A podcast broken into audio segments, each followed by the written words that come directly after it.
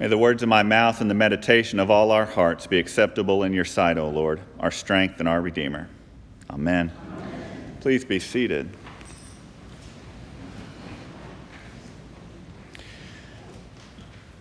When I read this gospel, I, I, pictured this, this scene folks climbing all over one another and, and, and wrestling to get to the head of the table.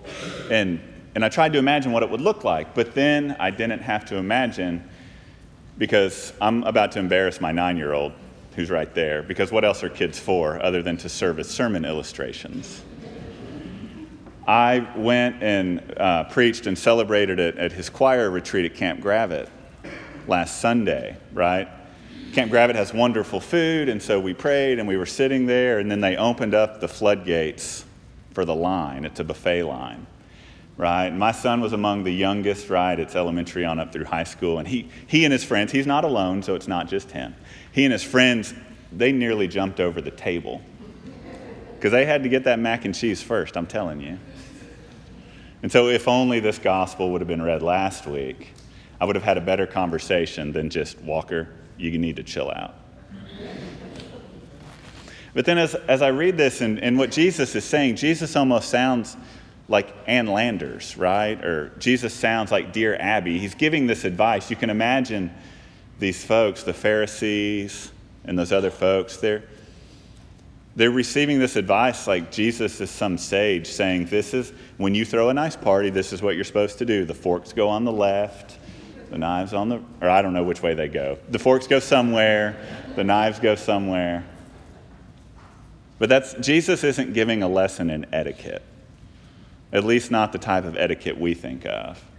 Jesus here is, is giving a lesson in kingdom etiquette, what it means to, to sit at the, the eternal feast, what it means to sit at the feast that we're about to share together. He's talking about what it means to be in community, what it means to care for others and he's talking about hospitality. Right? The writer to the Hebrews talks about hospitality as well in his reading. And so that, that seems to be a theme that we have in our lessons today.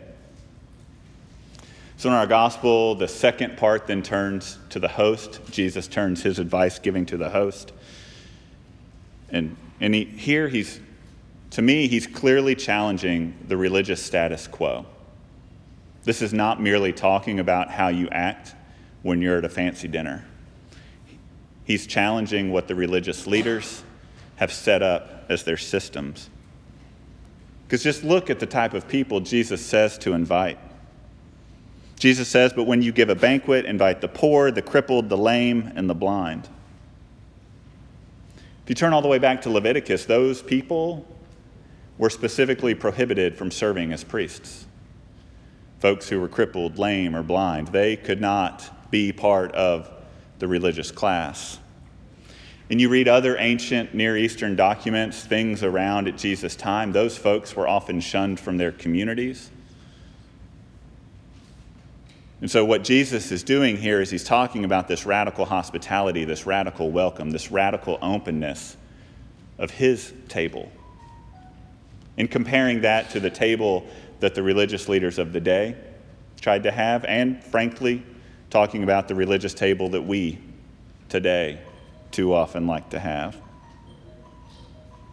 Because Jesus' kingdom etiquette is all about practicing this radical hospitality. And if you look, the, the Greek word for, for hospitality is philoxenia, right? That xenia, right? We probably hear that when we talk about xenophobia, the fear of strangers.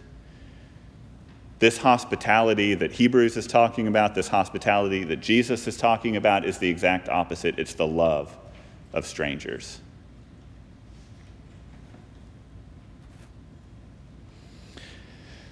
So, do y'all ever look at your Facebook memories?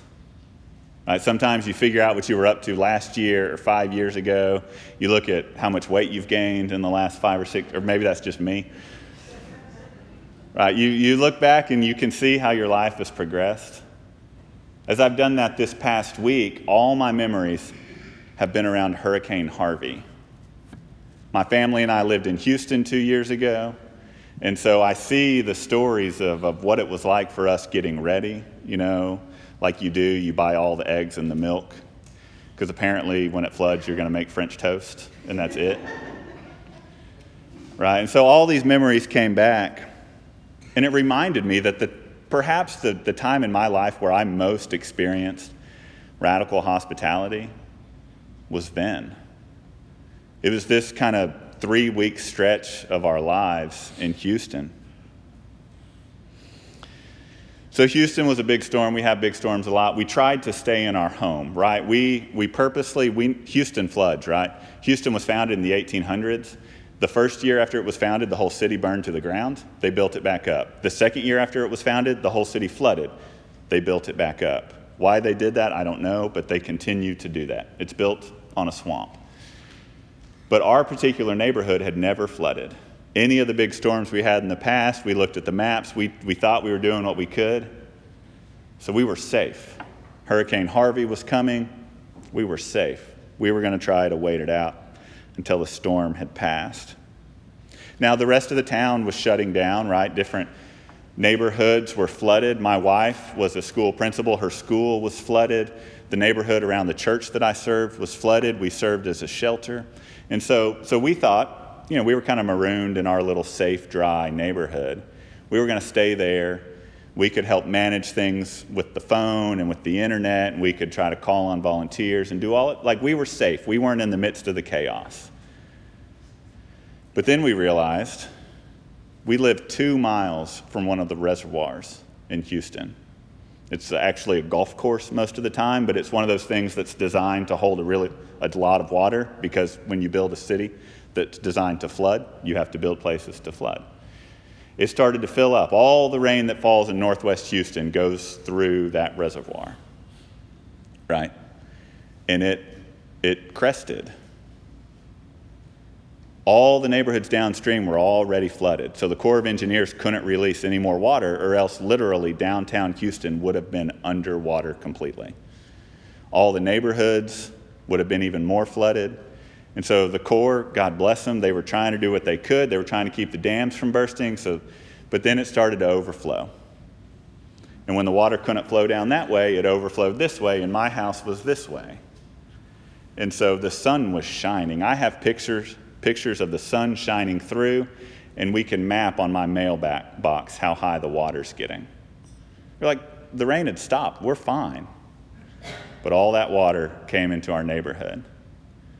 And so this week on Facebook Memories, I tracked the pictures where neighbors and I, we put one of these poles with, with inches and feet down by the creek. And we, we kind of tracked it. And when, when that pole got completely underwater, we put one next to our houses, another one. That one quickly started to get underwater. Now, I'll spoil the ending. My house actually didn't flood, right? Water came up to the threshold. We were fine. But, but as all this happened, then the worst thing imaginable happened. Our internet went out. right? We were high and dry and safe until Netflix went away. And at that point, we knew we had to call the Cajun Navy. And so we did. We called the Cajun Navy. We packed up backpacks for each of us. We moved as much furniture to the second floor as we could, and we waited. Eventually, a boat shows up, and, and we get our backpacks on. I carry my dog, and we wade out. And for my boys, when they got into the boat, the water was about waist high in our driveway. So we helped them get on the boat. And that's where the story begins to show this radical hospitality. Because our boat belonged to two fishing buddies from Virginia who the day before had to do something. So they hitched up their boat, drove 16 hours, and parked it in the Kroger parking lot, waiting for someone to tell them where to go. The woman helping us onto the boat was a reservist, a Navy recruiter who was also a nurse from another part of Texas who came to that Kroger parking lot waiting for someone to tell her where to go because she had to help. And then when we get out of our neighborhood, we get to the highway area and it's, it's dry. Remember, it had not been raining for like three days at this point, so everything's dry. All this is. So there's a line, dozens of cars, dozens, as long as you can see down this highway.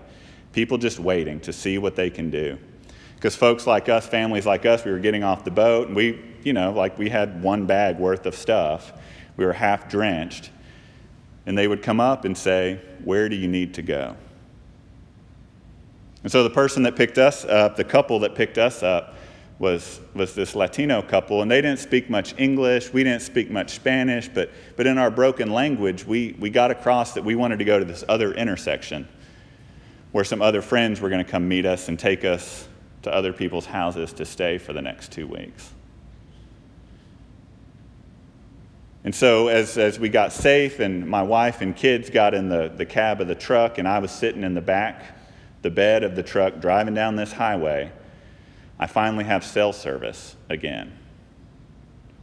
Right? And so I start texting my mom and my sisters in another town saying, hey, we're safe. We, we took a boat out of the neighborhood, and now we got in the car with strangers that are taking us somewhere else. And my sister, trying to lighten the mood, she texted back and said, I thought you're not supposed to take rides from strangers. Leave it to older sisters to be looking out for that, right?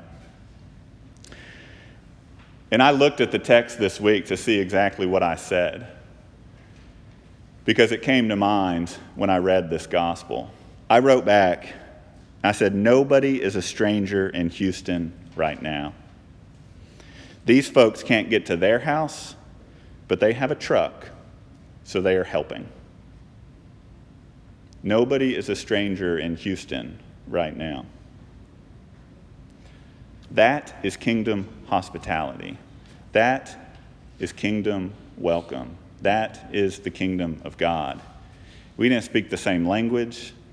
There's probably not a lot we had in common, but we needed help, and they needed to help. And, as it turns out, this young man's name was Ishmael. And if you know about names, Ishmael can mean a couple different things. One thing it can mean is God hears.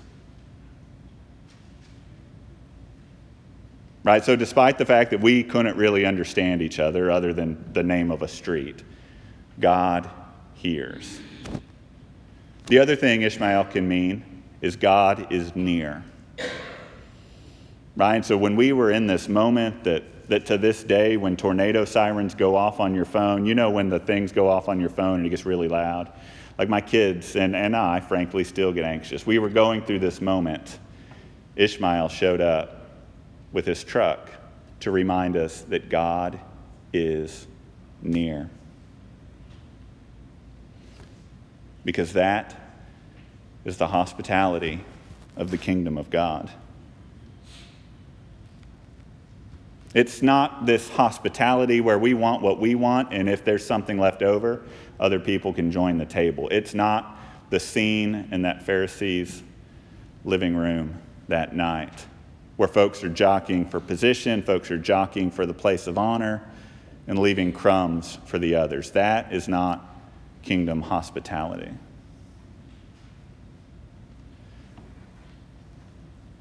Rather, kingdom hospitality is the table where Jesus is the host and everyone has a seat. Every last one of us.